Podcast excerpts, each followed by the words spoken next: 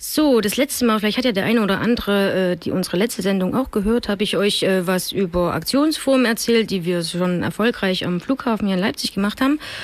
Und heute möchte ich euch eine Kampagne vorstellen, die ist ein bisschen internationaler. Und zwar NATO Game Over heißt das. Das kommt aus Belgien.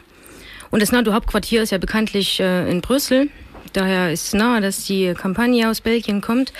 Ähm, und jetzt würde ich euch erstmal erzählen, äh, was die Argumente sind der Kampagne, worum es denen geht, ähm, was die für ein Problem mit der NATO haben.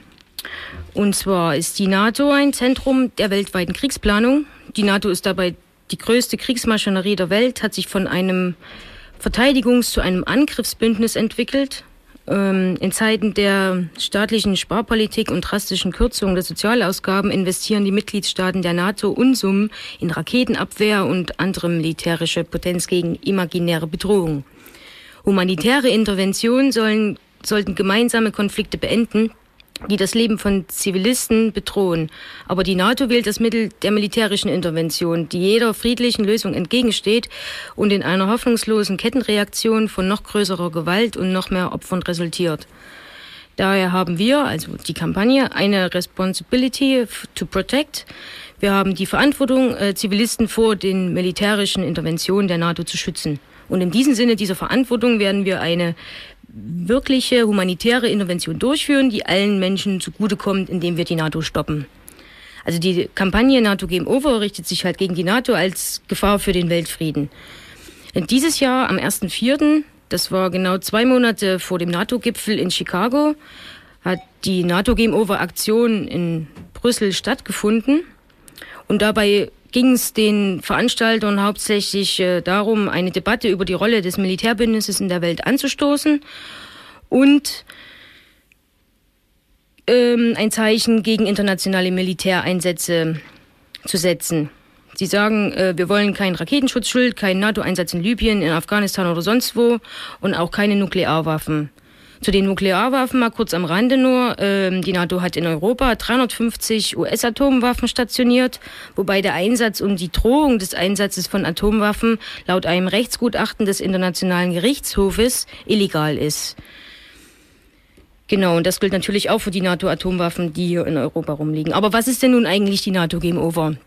Die NATO Game Over ist äh, keine gewöhnliche Demonstration, sondern es ist eine Aktion des zivilen Ungehorsams erinnert den einen oder anderen vielleicht an einen Heiligen Damm, wo halt viele Gruppen in kleineren Gruppen oder in größeren Gruppen, je nachdem, äh, Richtung Zaun gegangen sind, um da drüber zu klettern, um auf das abgeschirmte Gelände zu kommen. So ähnlich äh, läuft das da auch ab.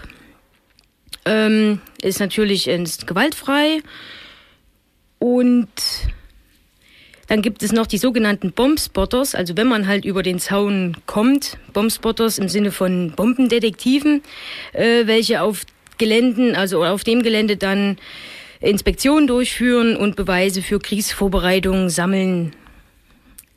Ähm, natürlich äh, ist das nicht so einfach dann, äh, ich meine, Polizei ist natürlich großes Aufgebot immer da, wenn, wenn die NATO Game Over Aktion stattfindet.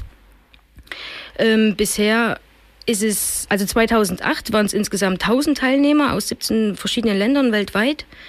Die Hälfte wurde, bevor sie den Zaun erreicht hat oder überklommen hat, äh, schon festgenommen. 50 sind lediglich über den Zaun gekommen, was natürlich aber trotzdem ein großer Erfolg war, weil 50 Leute über den Zaun gekommen bei dem Polizeiaufgebot war schon toll.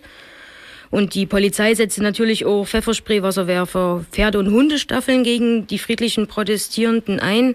Wobei ich mich auch sehr gut erinnern kann, dass es echt ernsthafte Verletzungen gab durch Hundebisse. Das war echt äh, großes Thema dann danach. Und auf äh, und rundrum um diese Aktion gab es dann noch eine Konferenz und verschiedene Workshops, um sich zu vernetzen und Infos auszutauschen und so weiter. Dieses Jahr waren es leider nur 800 Teilnehmer. Was heißt leider, ist auch gut. Äh, und über die Hälfte wurden festgenommen und 20 sind über den Zaun gekommen. Immerhin. Ob es nächstes Jahr auch eine NATO Game Over geben wird, äh, habe ich noch keine Infos drüber erfahren, aber da wird man sicherlich äh, auch in Leipzig irgendwas von mitkriegen, wenn das dann so sein wird. Und dann sagen wir es ja. Genau.